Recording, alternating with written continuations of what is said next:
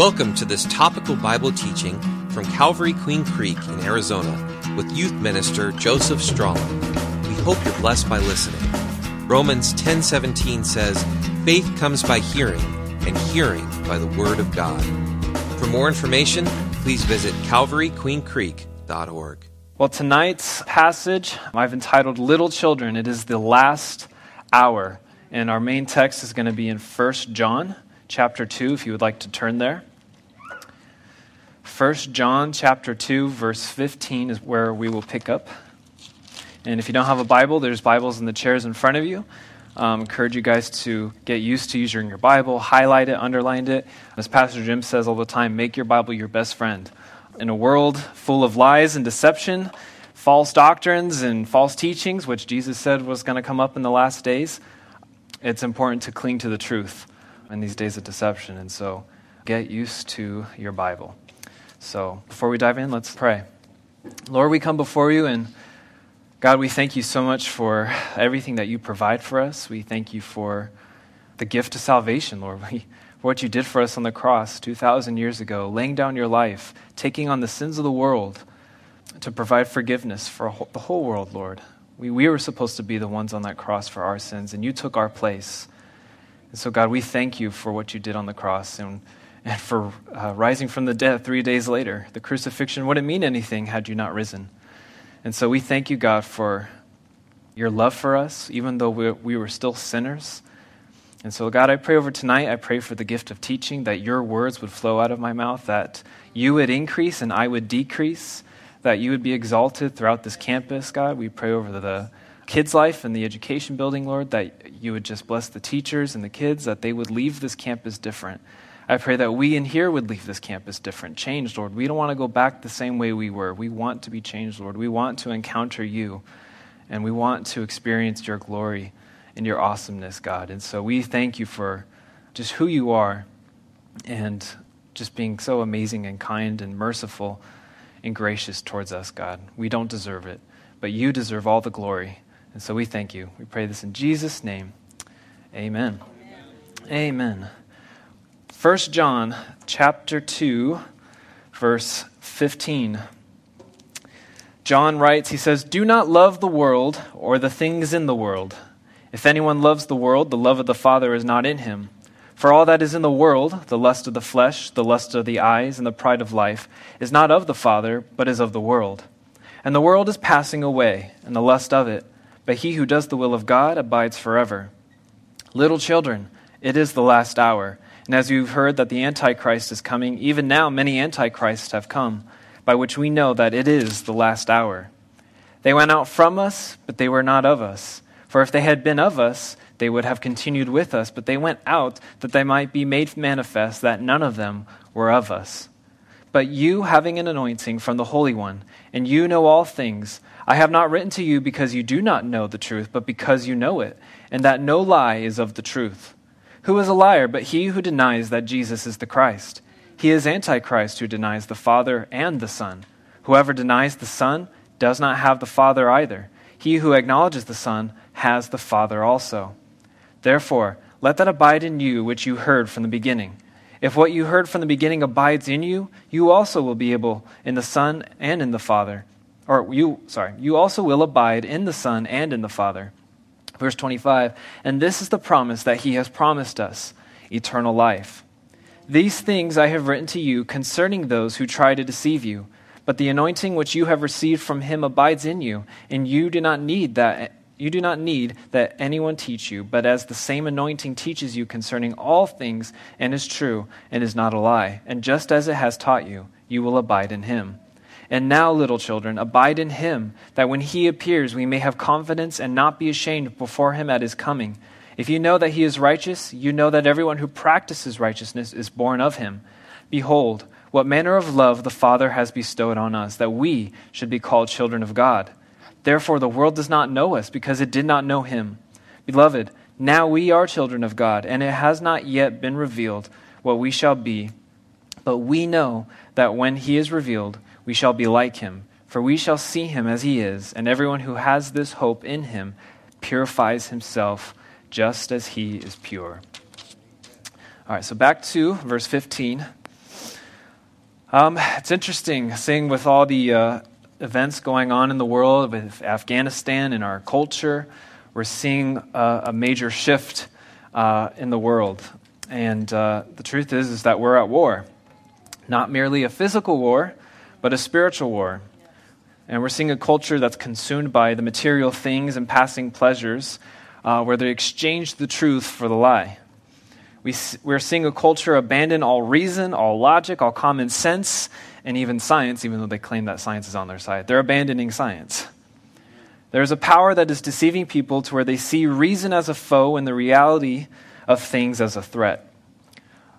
A war has been waged for the souls of you and your children, and every day the enemy is actively enticing you and your children to give your hearts to things, to material things, to idols, um, to exchange your, your love for God for those things. And we see here in John, where he says, not to love the things of the world or the world itself.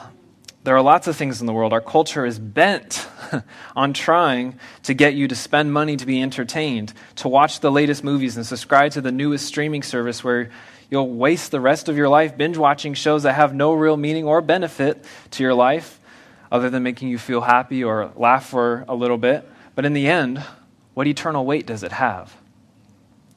Here, John urges us to not love the world, but what exactly is the world? The world, when it, the Bible refers to it, is the satanic system that hates and opposes Christ. So anytime you refer to the world, that's what the world is. That is what the world is. And John says not to love the things of the world either. Now, here in America, uh, we happen to live in a culture that is entertainment and sex saturated, much like the early church, believe it or not. The only difference is that the early church had a much higher level of persecution. Um, and there's persecution happening in America to a certain degree, but nowhere near the same level that the early church had it. And uh, John says that if anyone loves the world, the love of the Father is not in him.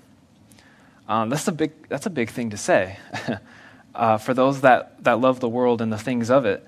What these people do is they substitute their relationship uh, with their Maker and their Redeemer for the passing pleasures, the temporary pleasures, the things that don't even last.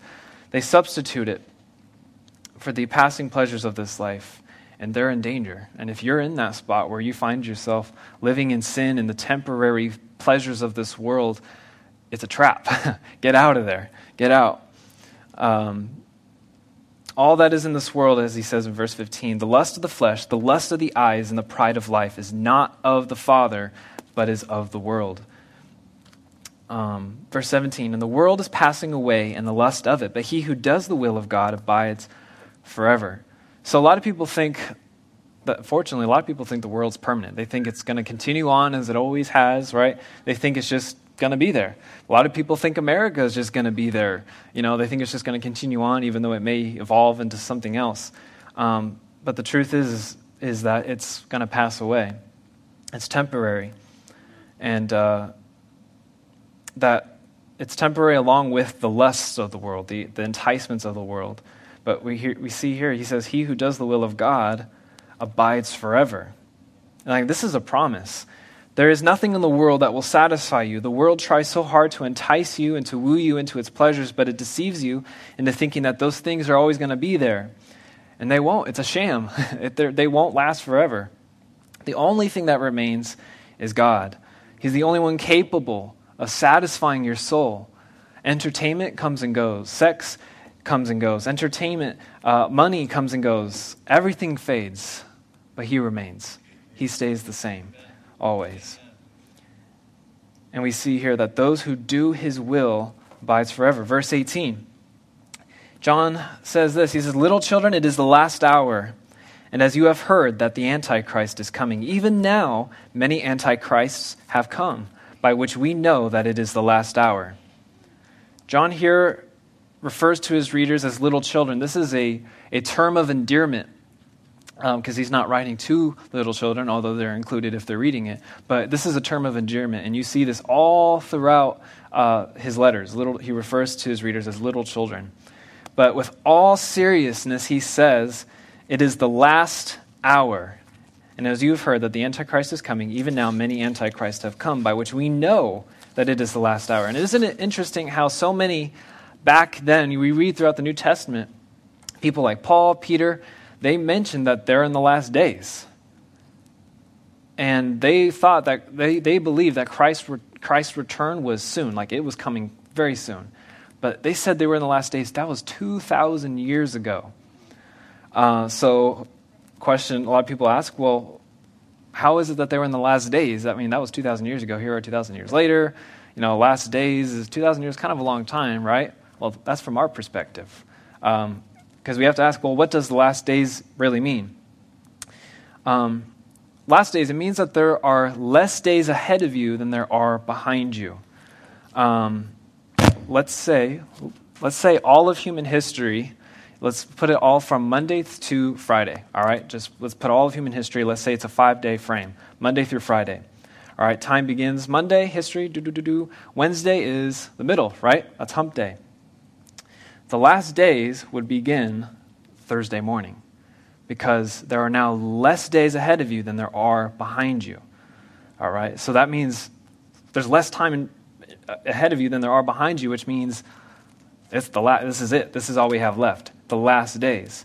Now, keep in mind, they said it was the last days 2,000 years ago. If that was Thursday morning, if that's Thursday morning, we're like Friday evening, and it's the last hour. All right? It's the last hour. Uh, we're here 2,000 years later from that moment. And John even says it is the last hour. What's John saying? What he's simply saying is time is running out fast. We're running out of time. It's the last hour.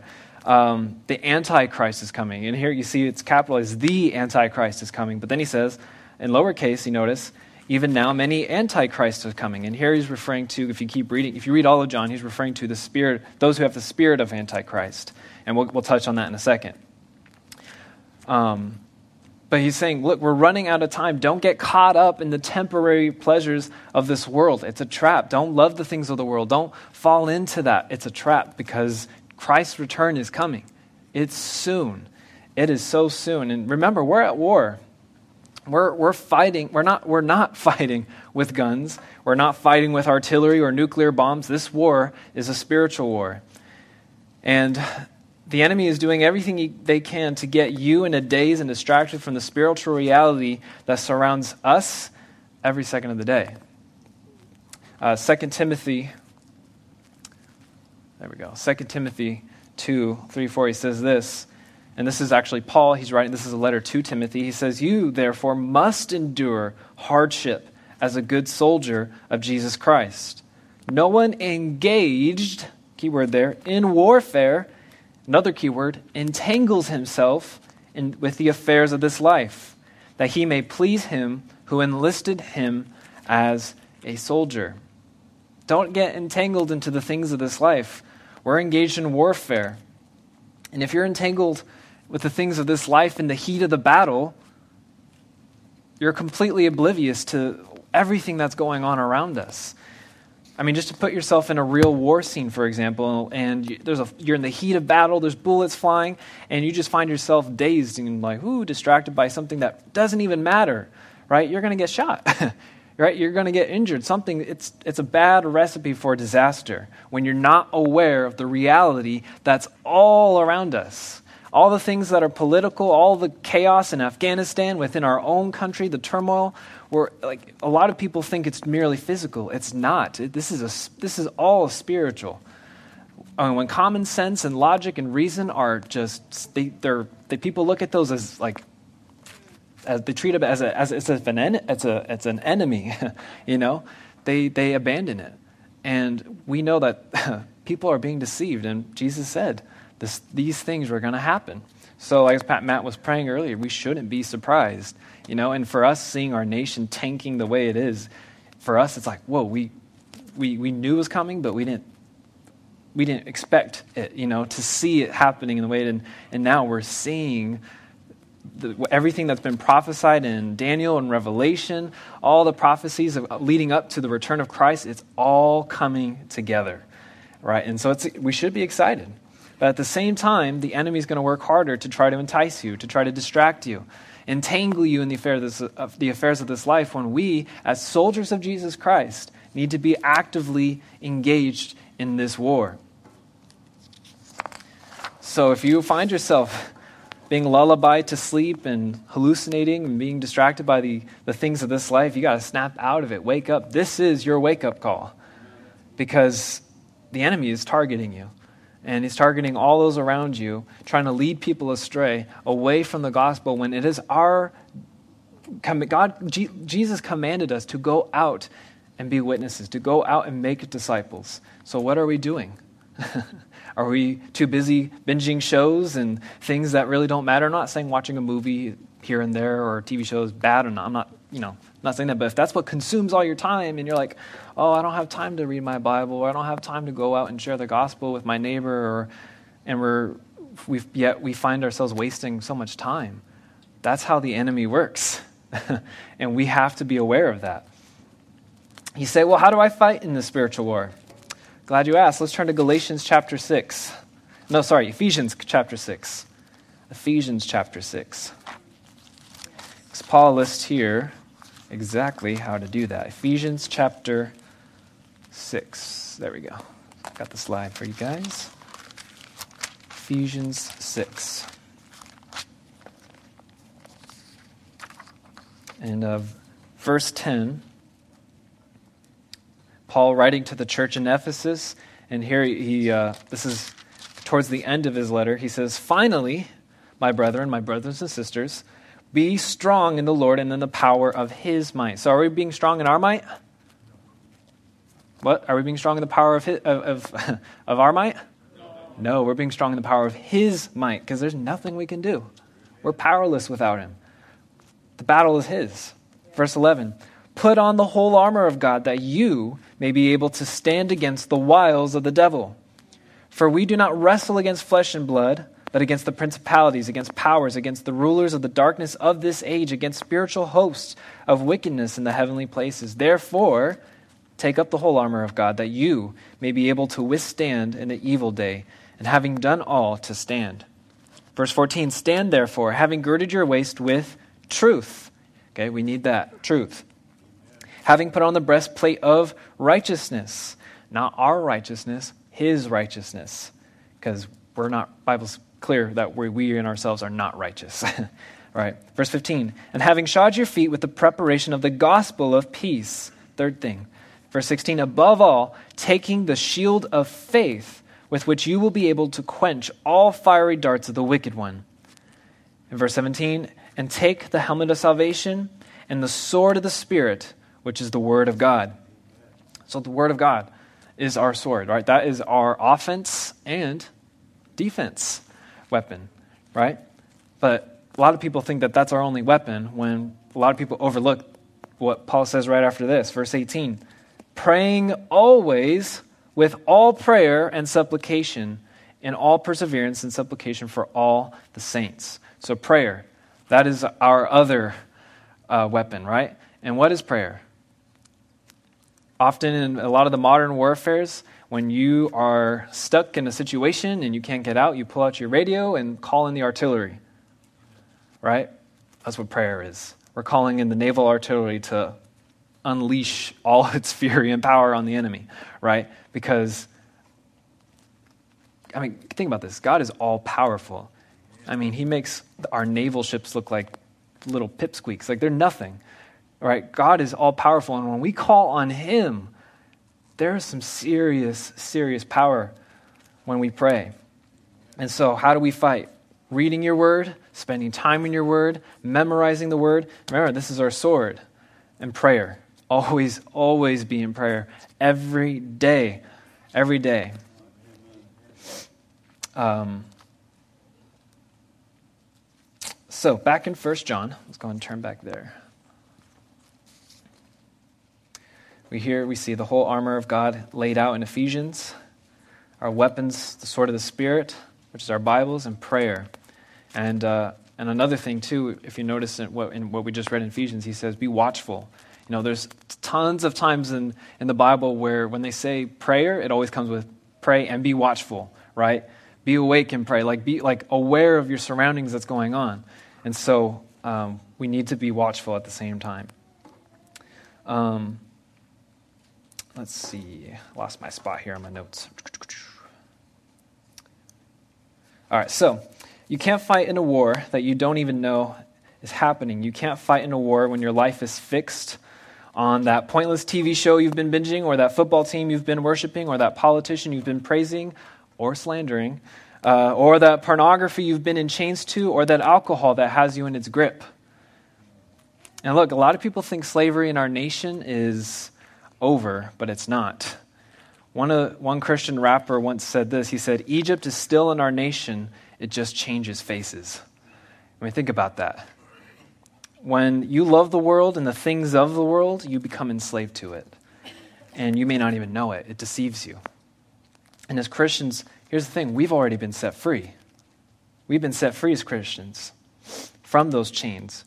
We're free from sin and death. And now we're engaged in a war that isn't fought for victory, it's fought from victory. Because Christ, the victory's already been done. And so, because of Christ and what he did on the cross and the, the resurrection, which is the pivotal moment. Um, so, if it's the last hour, time is running out. John is saying, don't substitute your love for the world for your love for God. He says, look, we know it's the last hour because the Antichrist is coming, and many Antichrists have come. So, verse 19, back in 1 John, he says, They went out from us, but they were not of us. For if they had been of us, they would have continued with us, but they went out that they might be made manifest that none of them were of us. So, these. These people that are called uh, antichrists, these are people who were not of the church but pretended to be for a time. He says, Look, they were not real believers to begin with uh, if they had been of us, they would have continued with us. They would have still been here with us in, in this spiritual warfare, this fight. But they left for the passing pleasures of this world. But he says, But they went out that they might be known that none of them were of us. Verse 20 But you have an anointing from the Holy One, and you know all things. I have not written to you because you do not know the truth, but because you know it, and that no lie is of the truth. So he says, Look, you, believer, right? You have an anointing from the Holy One. In other words, you've been set apart, right? You've been, you've been set apart for this purpose. You have an anointing from the Holy One.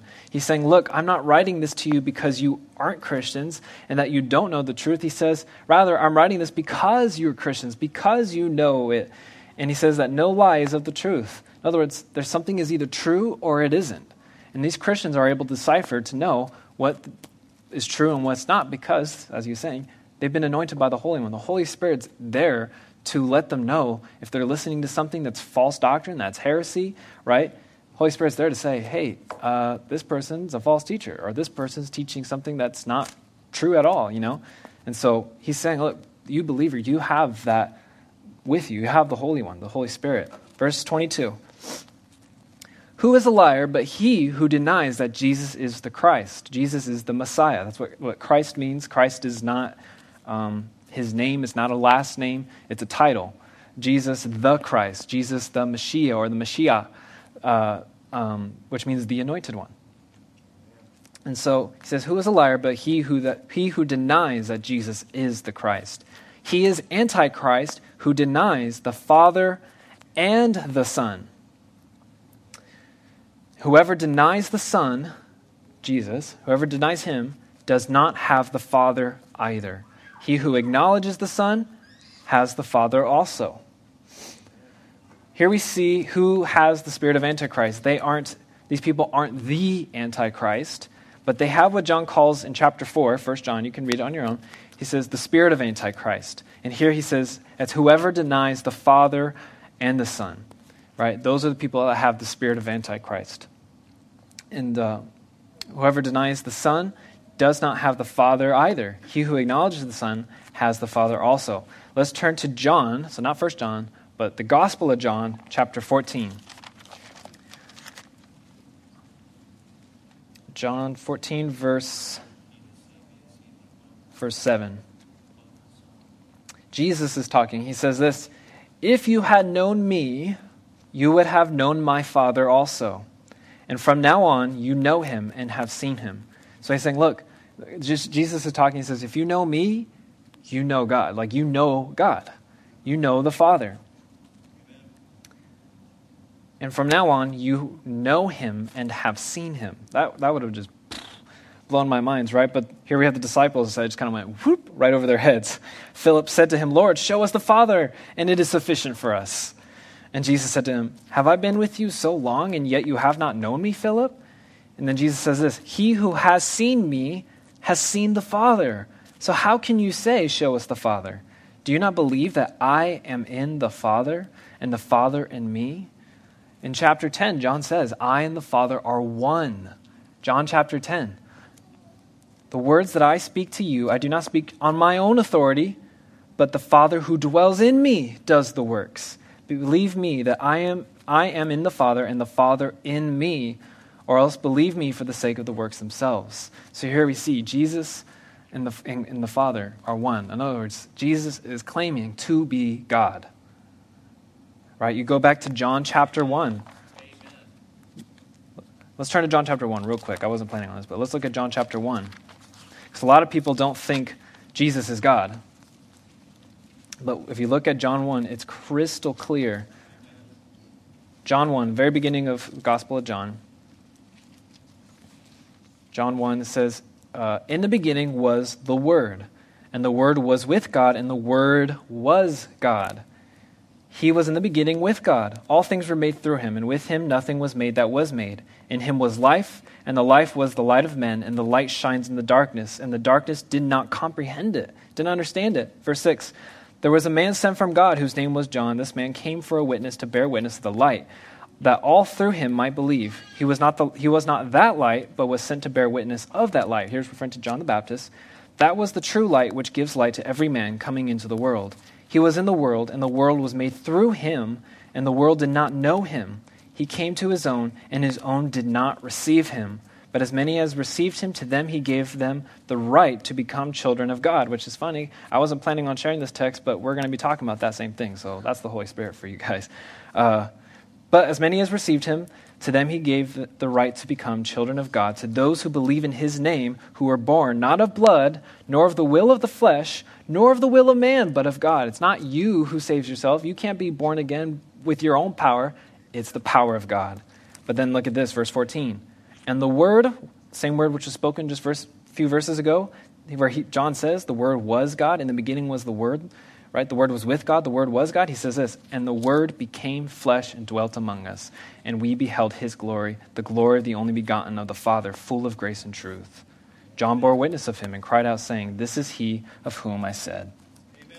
So, he and the Father are one, right? He who denies the Son doesn't have the Father who denies the Father doesn't have the Son.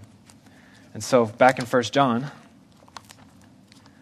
back to 1 John, anyone who denies either of them, according to John, is, has the spirit of Antichrist. First John. I should have left my finger there. There we go.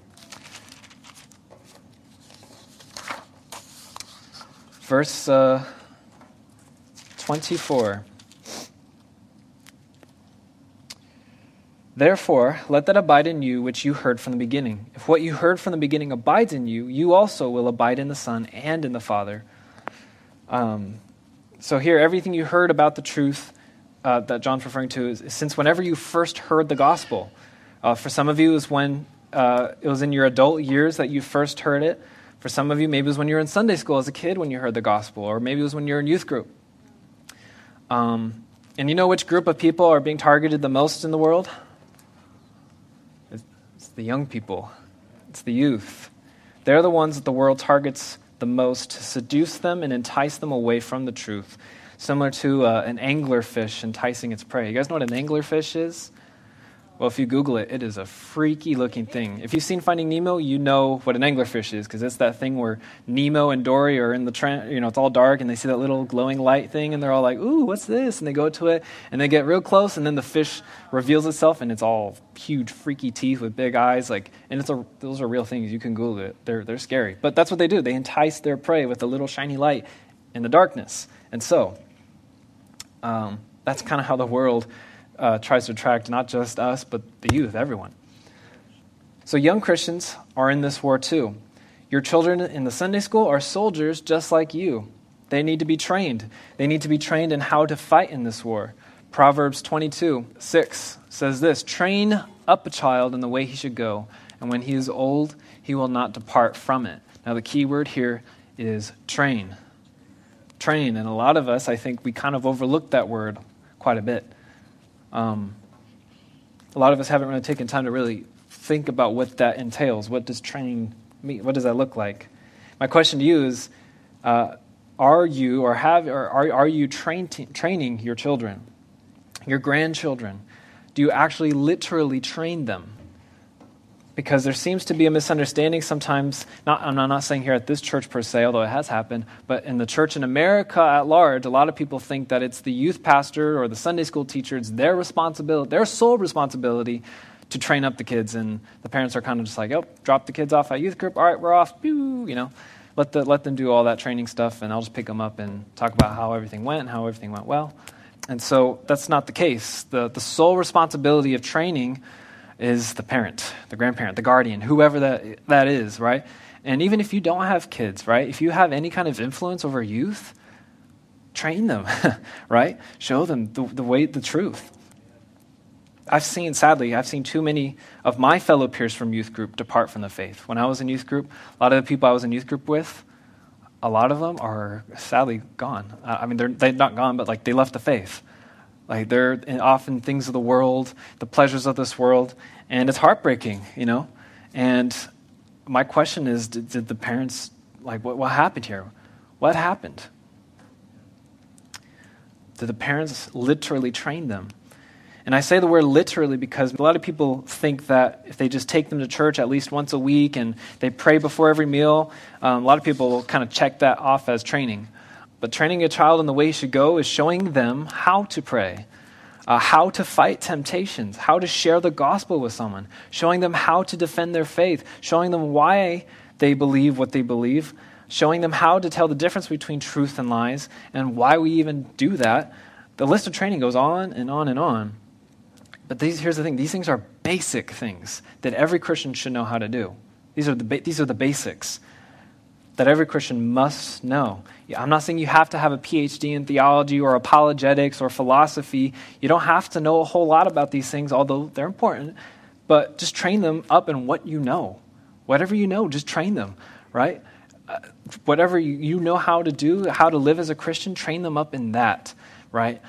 do the, you know all you can do is the best you can right i'm not saying again you don't have to know everything and i'm not saying you're going to be perfect because there is no perfect parent right and keep in mind too children have their own free will so i'm not saying if they leave it's all your fault because if after you train them or anything like that because remember they are also responsible for their own decisions once they reach that age of accountability.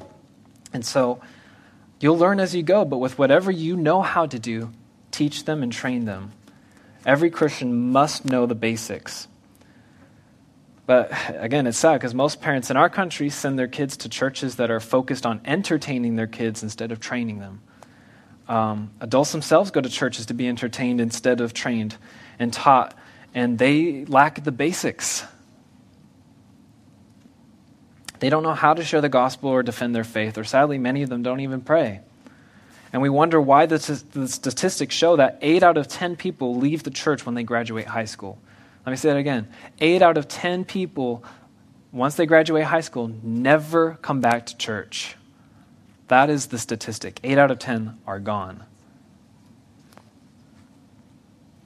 And we wonder why. like, why? Why is this happening? Why is my child no longer in the faith? You know? And a lot of times we, have, we look back, well, how did we, did we train them? Did we train them? Right? And, uh, and maybe I'm talking, maybe you're here, maybe your child is a prodigal son, and maybe you're looking back, man, I didn't do you know, I didn't do a good job. I'm not here to bring condemnation or any guilt trip or nothing like that. That's not what I, that's not the point here, right? You still have an influence over them.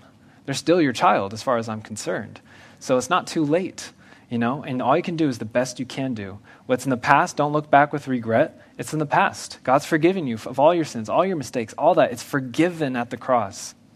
So just go forward now and do with what you have the time you have now. Train your child.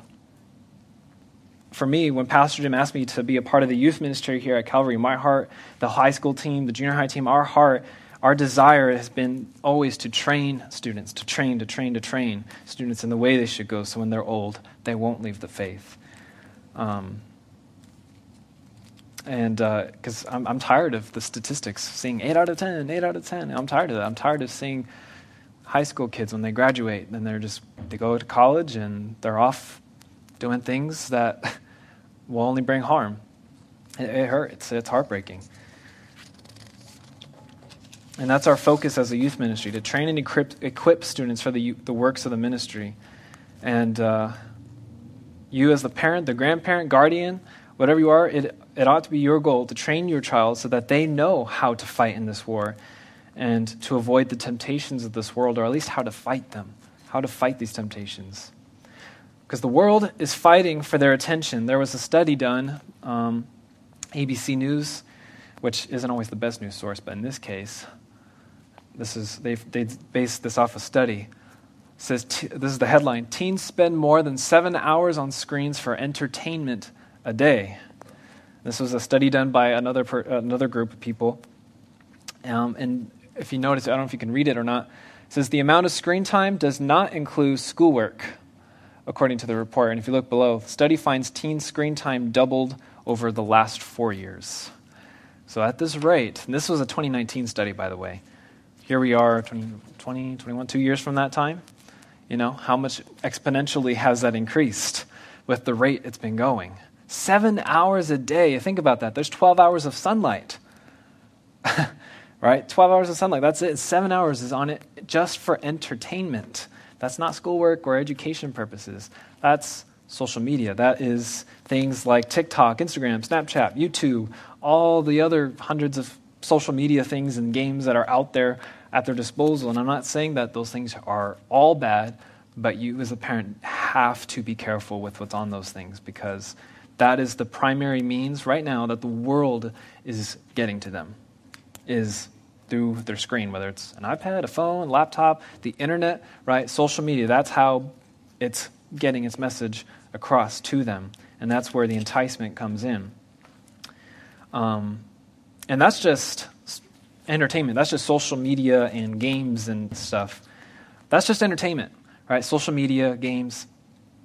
It's not to mention that the average age of a child's first exposure to pornography is 8 to 11 years old the average age of exposure. One in 10 children under the, age, under the age of 10 years old have seen porn. One out of every 10. That's pretty staggering. One out of every 10. All of this is from or introduced to them through the phone, whether it's an accidental click or there's something on their social media, like pops up, boom. It's like a hook, right? Oh, what's this? Or they accidentally click it and boom, it's there, right? that's how the world does it, you know, uh, in the age that we live in. So be careful with giving your child a phone. Do it at the appropriate age. But when you do give it to them, make sure they're trained up first. Train them first. Because if you don't train them on what's out there, on how to combat or what to expect when those things come, because here's the thing we can't always shelter our kids entirely from the world because it's only a matter of time until they have to go and be on their own, and then they, they're hit with it right? We don't want to not train them and shelter them this whole time and then let them go. And they're like, oh my goodness, what is all this stuff? And then boom, the world's there. And they're like, man, what, what do I believe? Is what I, what I was raised with, is that even true? And they're questioning and they're doubting and it's, it's, it's tough, right? But as parents, if we train them before all that, tell them what to expect. Hey, here's something you're going to encounter. You're going to encounter this belief. You're going to encounter this belief. You're going to encounter this. And here's why it's not true. And here's why the Bible is true, right? We can't just tell them that the Bible's true.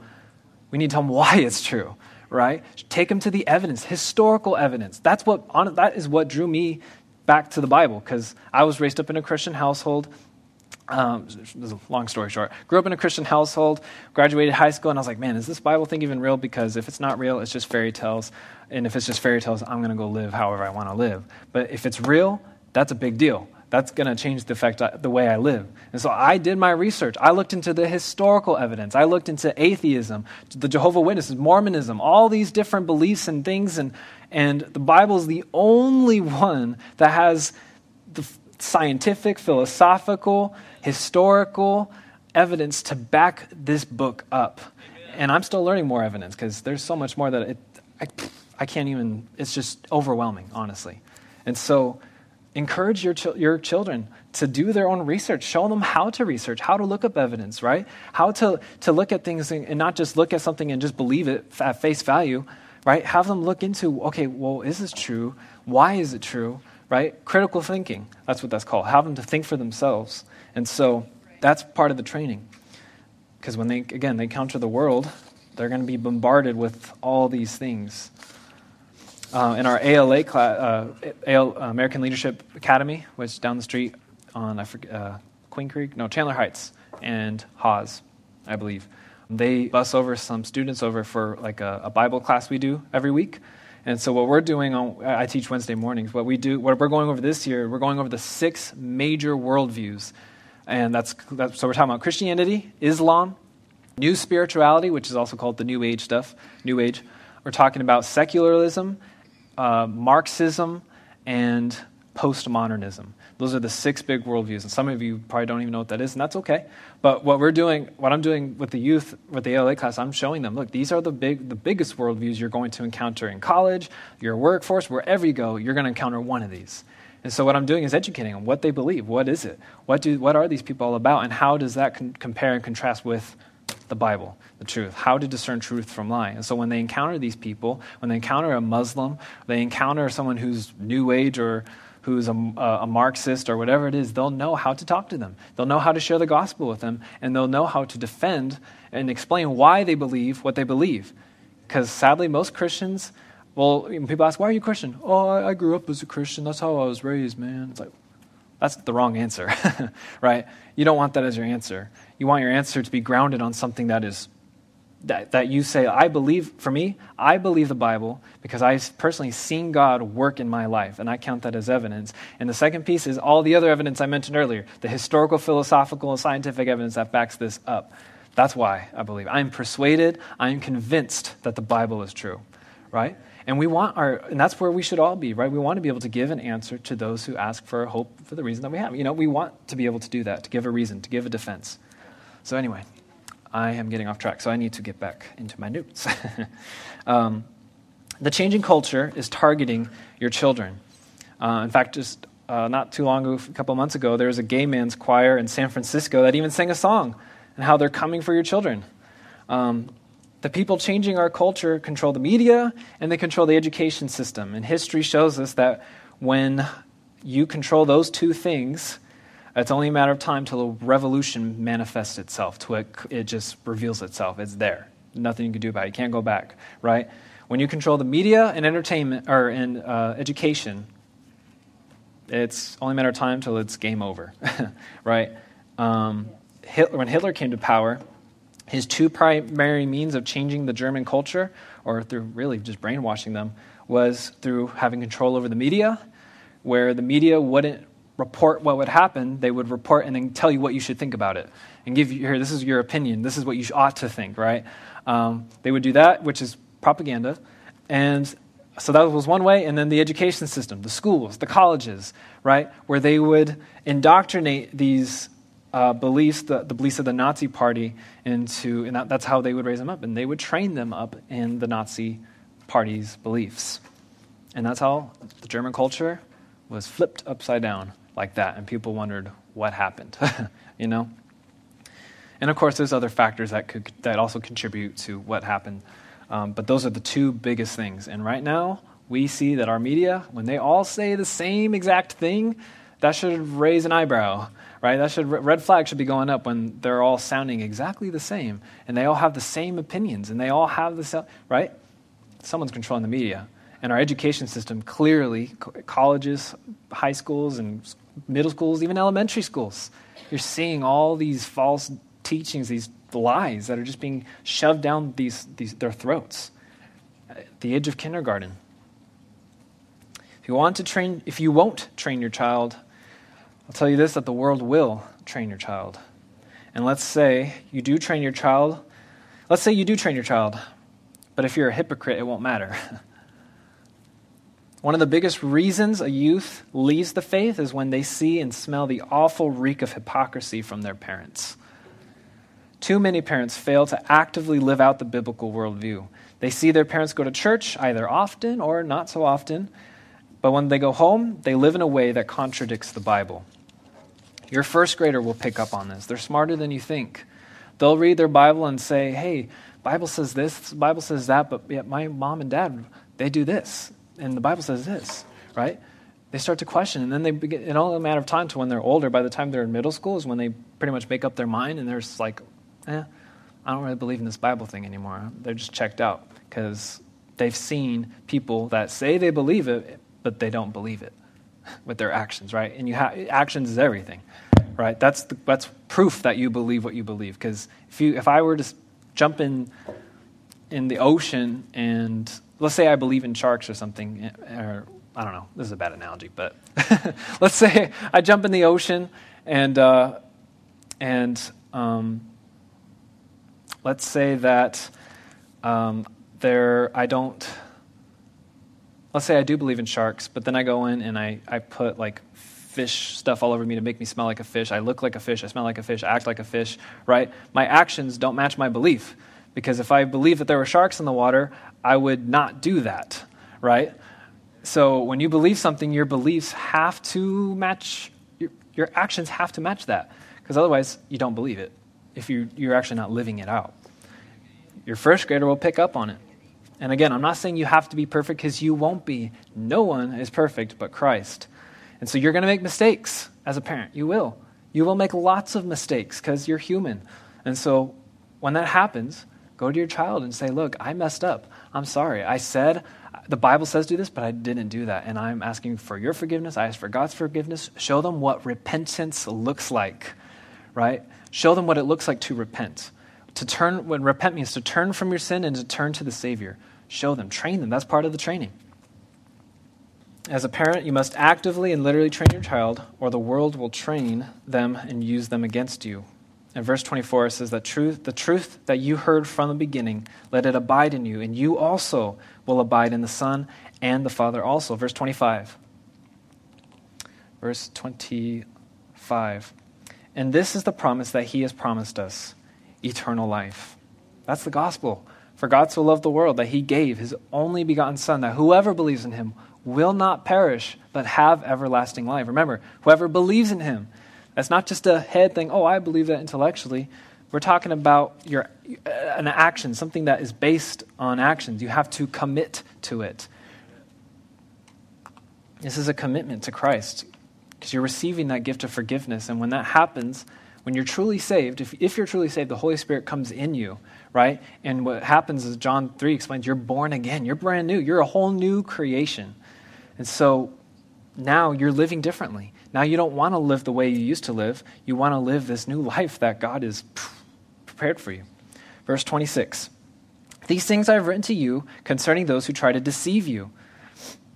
But the anointing which you have received from him abides in you, and you do not need that anyone teach you. But as the same anointing teaches you concerning all things, and is true, and is not a lie, and just as it has taught you, you will abide in him. People will try to deceive you, always. Like, that's just the, the reality of things. This is part of the warfare we, we deal with. But those who are anointed, those who are set apart by God, will know the truth from the lie. Verse 28 And now, little children, abide in him, that when he appears, we may have confidence and not be ashamed before him at his coming. If we find ourselves abiding in him or having fellowship with him, we can have confidence, that certainty, and not be ashamed before him when he comes back for us. Everyone who practices righteousness, he says, is. Um, oh, sorry, verse 29. Let me read verse 29. If you know that he is righteous, you know that everyone who practices righteousness is born of him.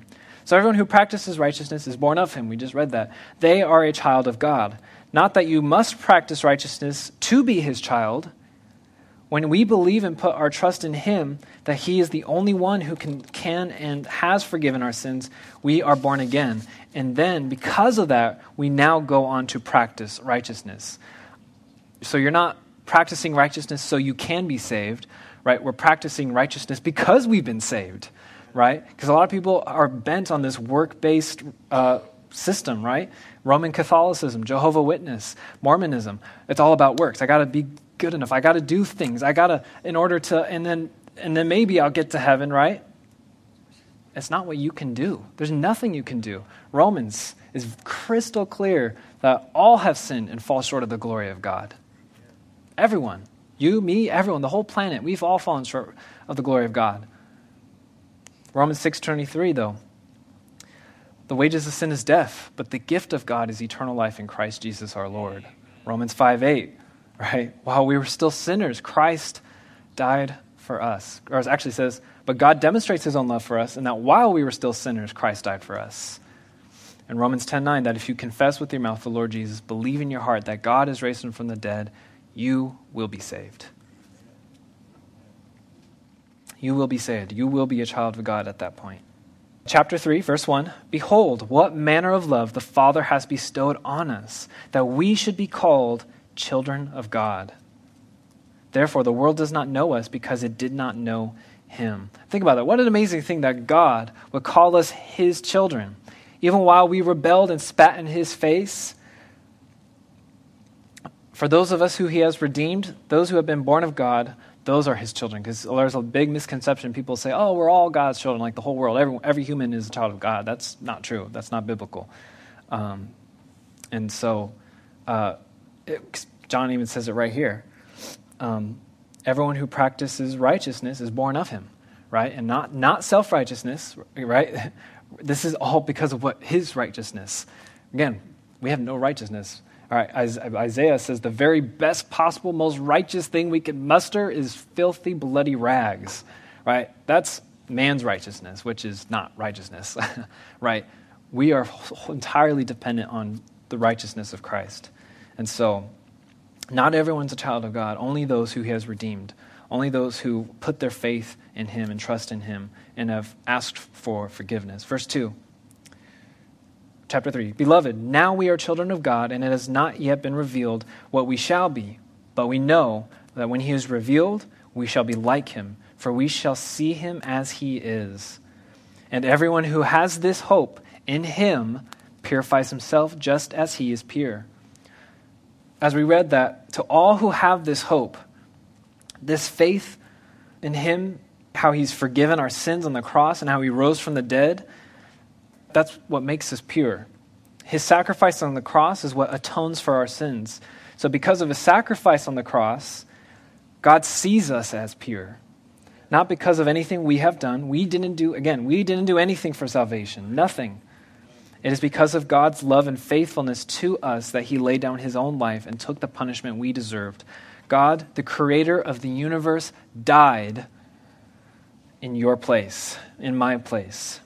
He rose again, and now you and I can be with him since my sins are forgiven. Because God can't have sin in his presence, right?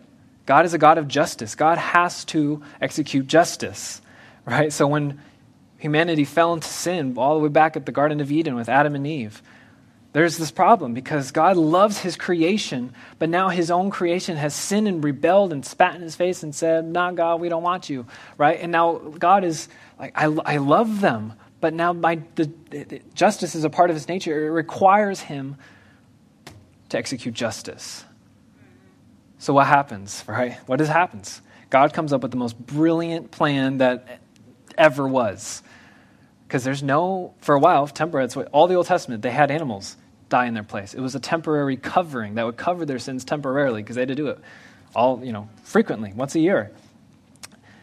But those are just animals. They can't do anything. No other human can do that because we're mere mortals. The only possible way that sins, that, that man's sins can be completely wiped away, completely forgiven, is for God Himself to come as a human Himself, lay down His own life for His own creation that spits in His face, that rejects Him every day, for Him to lay down His life God, the creator, the one who made the planets and stars and galaxies billions of light years away, the one who holds the foundations of the worlds up, this majestic being is the one who laid his own life down for you and me, a rebellious and stubborn sinner. God demonstrates his own love for us, and that while we were still sinners, Christ died for us. That's Romans 5 8. That is the gospel. And when we say, Yes, God, I, Lord, I want to be forgiven. I know I'm a sinner. I have rebelled against you. God, please forgive me, and I will follow you the rest of my days. When you make that commitment, you're saved. You're a child of God at that point. And now you have this new life to begin because you've been forgiven. You don't have the weight of sin that's crushing you. That weight's been gone. It's been forgiven. It's gone. God doesn't when God sees you, he sees you as pure just as he is pure. That's what we just read. Not because we did anything, it's because of what He did. Let's pray. God, we uh, come before you and we thank you, God, for the gift of salvation. We thank you that we get to be called children of God. We are your children because of what you did, not because of what we did. We were trapped in the mud, drowning in the weight of our own sins, and you came and pulled us out cleaned us up, wiped us, and you've forgiven us of all our sins against you. You're amazing, Lord. Yes. And God, I pray for anyone in this room, maybe they aren't saved, maybe they don't know you, maybe they want to know you, God. Give them that desire for you. Grant them repentance, Lord, that they would turn from their sin and turn to you, turn to the Savior. God, I pray for them that they would come and accept you this night, that they would leave this campus different, Lord. I pray for the rest of us who are saved that we also would leave this campus different, Lord. We want to be more like you, as we just read. When you return, we'll be like you. And God, we want to be more like you. We want to be more loving. We want to be selfless. We want to be like you, we, but we know we have this sin nature. It's still on us. We have these bodies of flesh, and we still sin from time to time. Maybe, Lord, maybe one of us in here have backslidden. Maybe we've rebelled for a time, Lord. I pray that you would restore them. Bring them back to you, God. That you would grant them repentance and that they can start afresh, walking in the newness of God, Lord. We just thank you for who you are, God. We thank you for being so good to us. We pray over uh, all the things going on in our nation. We pray for our brothers and sisters in Afghanistan that are being persecuted right now, that are being killed for their faith. We pray for the missionaries that are there, those who have children, Lord, we pray for them, God, that you give them boldness and strength, Lord. We pray for also the other Christians and brothers and sisters in Christ that are in other countries that are being killed for their faith, where it's illegal to be a Christian. We pray that you would strengthen them, God, Lord. Help us to remember them in their chains, as your word says. God, we thank you for being so good to us. We just pray these things in Jesus' name. Amen. Thank you for listening to this teaching from God's Word. If you have any questions, would like to request prayer, or want more information about our church and how you can experience the love and hope of Jesus Christ in your life, please visit calvaryqueencreek.org.